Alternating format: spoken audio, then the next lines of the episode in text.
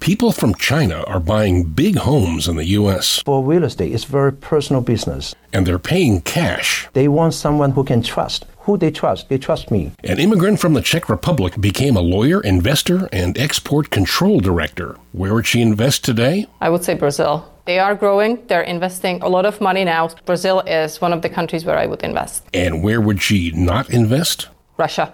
At this moment, it would be Russia. Why do kids give up on playing a musical instrument? Because the parents or the teachers choose the instrument for them. But if they pick the instruments that they have affinity for, there's higher chance that they will stick with their instruments until they are an adult. This is the Language of Business, a weekly podcast designed to inform and inspire entrepreneurs and anyone thinking about a startup. Learn about strategies that work and strategies that don't work. I'm executive producer Don Kelly. Our host is Greg Stoller, Harvard M B A and senior lecturer at Boston University Questrom School of Business. On this episode, we look at foreign investment in the U S. Here's Greg Stoller. Thanks, Don. If you buy a lot of stuff from a particular country, should you eventually purchase property there? That's exactly what's happening in the U S now in reverse. People from China, the world's factory for most of us, are aggressively purchasing U S properties and paying in cash. Derek Wong is helping make that happen. He's a real estate broker here in Quincy, Massachusetts, just south of Boston. And Derek, welcome to the Language of Business. Thank you very much. How old were you when you first came to the United States? I was uh, twenty-two when I finished my high school in Canada, but I grew up in Hong Kong. Then I came here and I got admitted into Northeastern University. How much time did it take for you to eventually become a real estate agent? Senior year, I was not even graduate yet. I tried real estate during my spring break. I got my license and I got my first sale in seven days. When I got that deal, I know I belong in this field. What has surprised you about the real estate market in the United States, and in particular in Boston and Massachusetts? I have buyers who are very wealthy. I think they want to buy in the U S A. Is it a hedge, or are they doing it for long-term investment? It's more like a diversification. As you know, in finance, diversification eliminates unit risk. You cannot put all the eggs in one basket. Also, they don't really care about much appreciation. Appreciation in U S A can never match in Asia, but they want to put it in more like a safe harbor, and they know that the rental income is much higher than China and Hong Kong. Are they making that decision as an investment, to actually live in, or to retire in? They buy expensive properties. A lot of them buy, let's say, twenty units, thirty units, fifty units. Right now I'm working with a couple of them. They can go up to twenty million dollars and thirty million dollars. They want to buy about fifty units, forty units. Those they can buy anytime.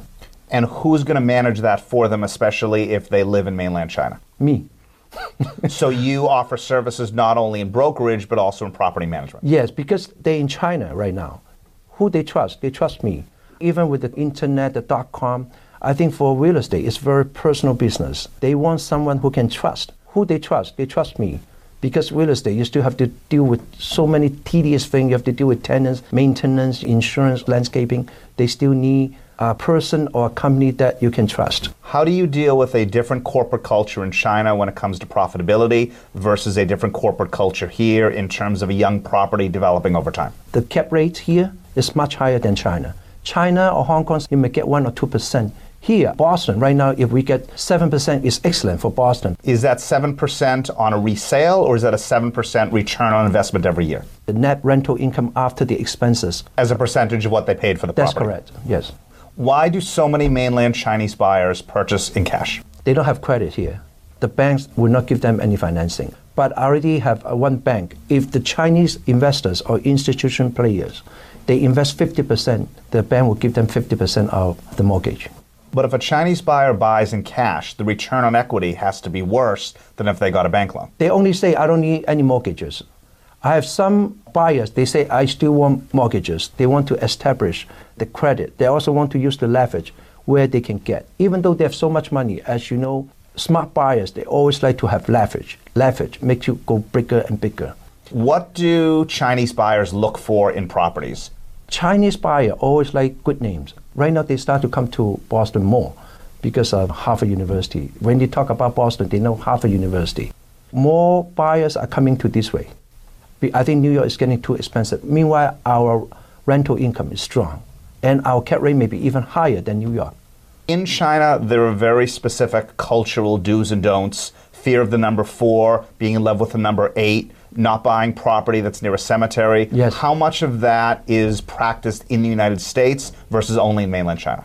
I think it's quite common. A lot of Chinese buyers, they say, anybody commit suicide in this house? They ask those questions. They care about it. I will care too. You don't feel comfortable when you sleep at night.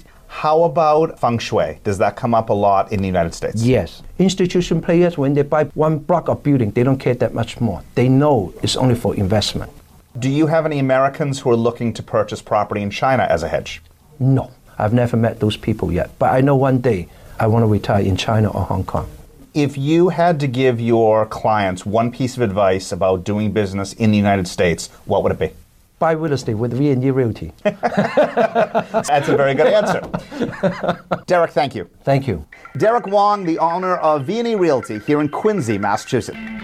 Coming up, software from Singapore that can help preschoolers learn to play a musical instrument and stick with it because they get to choose which instrument they want to play. But first, an immigrant from the Czech Republic who came to the U S as an au pair and wound up as a lawyer and investor as the language of business continues. Back to Greg. Thanks, Don. She came to the United States from the Czech Republic over a decade ago to be an au pair and never left. Along the way, she taught herself English, put herself through both college and law school, and even managed to pass the bar on the very first try. Think you could pull off the same feat? Marie Hladikova, welcome to the Language of Business. Thank you. Happy to be here. So what caused you to come to the United States to begin with? After graduating from high school, I took a few years off to work, travel, and figure out if college is the best way for me to go. And as part of that plan, I came to the U S under a State Department-funded program, Au Pair program, and I thought that it was a great way to experience the U S culture under a government program. And I stayed ever since. As you said, I loved it. Did you ever intend to stay permanently? I did not, no. But after a few months of living in the U S, I came to really like the U S culture, the way of life, and the overall attitude that people in the U S have. And I decided that this was a great place to be. I decided to go to business school and eventually to law school. And those decisions I never regretted. So yes, it was great. The U S markets itself as being the land of opportunity. Has that always been the case for you? Yes, but the climate is changing. It is much more difficult for young people to find a job, start a new career. But I do think that it is a great place to be, and you can actually make it happen if you work hard enough. And look at me. I came here with one suitcase, one hundred dollars in my pocket. I graduated from two schools, and I have a great job that I consider to be a great job. So I think that, you know, there are many opportunities. America is still the land of many opportunities. And if you look at it, many big companies started, and successful companies started by immigrants that either came here to pursue education or other opportunities. So yes, you can still make it, but you have to be ready to work hard and maybe work much harder than everybody else. Do you ever miss the Czech Republic? I miss my friends and my family, and Czech Republic is a great place to visit on vacation, but I do consider Massachusetts my home now. I've been here for many years, and so if I considered accepting another assignment overseas, it would probably be either another country or another continent, but I do keep my options open, and I would consider it if the right opportunity came along. Let's talk about your professional credentials. Mm-hmm. How would you characterize the best and worst aspects of a long-term assignment overseas? It depends on your personal goals and experiences, and I think that there are several factors that everybody or people that are considering overseas assignments should definitely consider. One of them is expectations from the beginning, and there are a couple of questions you should actually ask yourself before accepting an overseas assignment. One of those would be, have you ever lived abroad, even on a short-term basis? Do you know anybody that, somebody that did, and did you talk to them? Did you do your research? I mean, moving into a new country requires a high degree of change. You have to be adaptable to new environments.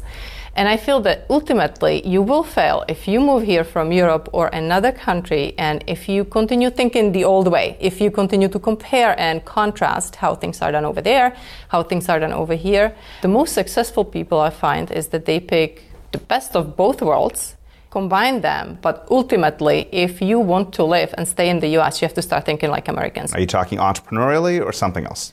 In a business sense, you have to adapt to the new business culture. Of course, business is done differently in Czech Republic than in the U S and in many other countries, so you sort of have to adapt. But even in social settings, You know, it, it takes a while to get the American way of life, and everything takes a little bit longer, but at the same time, it's easier.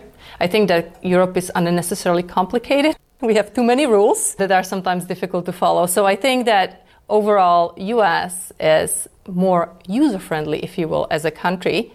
But business is done differently, and you have to adapt. What do you consider to be the most difficult aspect of doing business in the United States? People in the U S are almost on a schedule. You have a lot of meetings, boom, boom, boom, things get done very quickly, whereas in the Czech Republic, things take a little bit longer. You have to develop relationships. You will have a lot more meetings to get something accomplished than in the U S.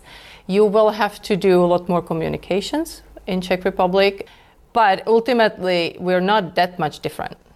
You've spent a lot of time counseling companies on export compliance and the ways to do business, either locally or internationally. Has your own experience been a plus?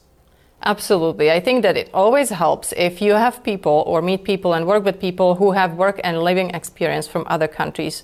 My experience was particularly helpful when I had clients that were interested in expanding in Eastern Europe or the Czech Republic. And I counseled companies um, across all industry sectors, exporting products or technologies all over the world. And I can tell you that the most successful companies are those that think long term, because overseas partners are not going to want to work with you if you, your motivations are not long-term motivations. Companies that spend a lot of resources, took the time to learn about other cultures, other business environments, developed good working partnerships. So it's, it's important that companies consider those aspects as well. Which is easier, exporting from the United States or importing from another country here? Exporting from the United States, that is much easier. The U S government has a number of resources that can help companies with exporting overseas. And I think that we make it, in many ways, easier. Our export controls make it slightly more difficult, but Europeans and other countries have the same export controls. So many people complain about export controls, but I think that if you look at it globally, uh, we're not that much different, but we make exporting easier than importing for sure. If you could choose one country to invest in? I would say Brazil. They are growing. They're investing a lot more, a lot of money now. Overall, I think that Brazil is one of the countries where I would invest. And one country to stay away from? Russia. At this moment, it would be Russia. Talk to us about becoming a U S citizen. Well, it's an exciting proposition, of course. As I was living here under a green card, I wanted to participate actively in community, in the voting process, and I couldn't do that without being a citizen. And so I took the test, I took my oath, and I'm proud to be a U S citizen now. Good for you. Congratulations. I believe. Thank you. Marie Hladikova, export and import compliance and trade expert and proud U S citizen. Still to come, the software program that can help preschoolers learn to play a musical instrument and stick with it because they get to choose which instrument they want to play. Next on The Language of Business. Our sponsor is Art Lifting. If you have a small business, or even if you run a Fortune five hundred company, you can uplift the look of your office with Art Lifting. Art Lifting has over thirteen hundred artworks in a variety of styles and prices. You can buy them or rent them and switch them up on a rotation every month or so. But wait, there's more. All of the Art Lifting art is by artists who are homeless or dealing with disabilities. So you not only brighten and uplift your office, you're helping local communities across the U S A. To learn more and view the collection, go to art lifting dot com. You're listening to The Language of Business. Once again, Greg Stoller. Thanks, Don. Creativity, collaboration, and character strengths. Sounds like the contents of a typical corporate boardroom poster, right? Well, not necessarily. Ask Titus Yong that question, and you will probably be surprised with his answer. He's in the United States this week from Singapore, and Titus, welcome to The Language of Business. Thank you for inviting me. Your company is Ingenio, and tell us a little bit about what the company produces. We produce a program called Mumba Music, and it is a program that is used by young children to learn about creativity through music. So our business model revolves around creating content that we train the teachers to use in the licensing model. So is this a teach the teacher type approach? Exactly. And what exactly are you teaching them? We encourage children to learn music from a young age because the research shows that if the children learns music, they can become more creative. And is this your research or is this third-party uh, this is research? Third-party research. Okay. And when you say they're learning music, are they learning how to play an instrument? the objective of the program is to expose them to multiple instruments, but for practical reasons, we only really teach them drums and the digital piano keyboard. But through the digital games, they are able to be exposed to a variety of uh, orchestral instruments. And at the end of the one-year program, they are able to pick an instrument that they like. And we think that one of the reasons why children give up on learning an instrument is because the parents or the teachers choose the instrument for them. But if they pick the instruments that they have affinity for, there's higher chance that they will stick with their instruments until they have become an adult. So your software isn't meant to replace playing an instrument, but is actually a precursor or an introduction to multiple instruments that they can then choose exactly. the ones they like. Yep. In fact, nowadays we have a lot of digital softwares that people can compose music in, and we want them to get a feel for using software, and that they don't feel that instruments and software are two different things, that they can really mesh together and create really fantastic music. Is this created only in Singapore, or do you have outside input into the approach, et cetera? Uh, well, we have to practice what we preach, which is creative collaboration. And I think to date, we have more than two dozen people from eight different countries who have helped us shape this product. Are all of these people located in Singapore? Do you collaborate over the internet? Do you fly around to each of the locales to check in with them? How does that work? Well, we try to limit the cross-country flying. So we usually use uh, the internet for us to communicate, Skype, video, and sometimes uh, they might be in Singapore already, and uh, we hire them. And is this for-profit or not-for-profit? It's for-profit, although we operate on a social model. This means that for schools that are from an affluent place, we will charge them the, the usual rate. But uh, for schools that are charitable, we offer them a, a big discount. And is the software for all kids, with kids with special needs? It's generally for all kids, for regular kids, although we do have children who are autistic taking the program. And the objective of the program is not for them to learn a musical skill, but for them to learn how to collaborate, how to, have a, to socialize with other friends. And interact with music as a medium. Music as a medium and digital platform as a medium. Because autistic children typically do not naturally interact like this. Sure. So they don't look at each other in the eye. So what we're trying to do is that we have a party medium where our multiple children look at it together. It's less intimidating for the students.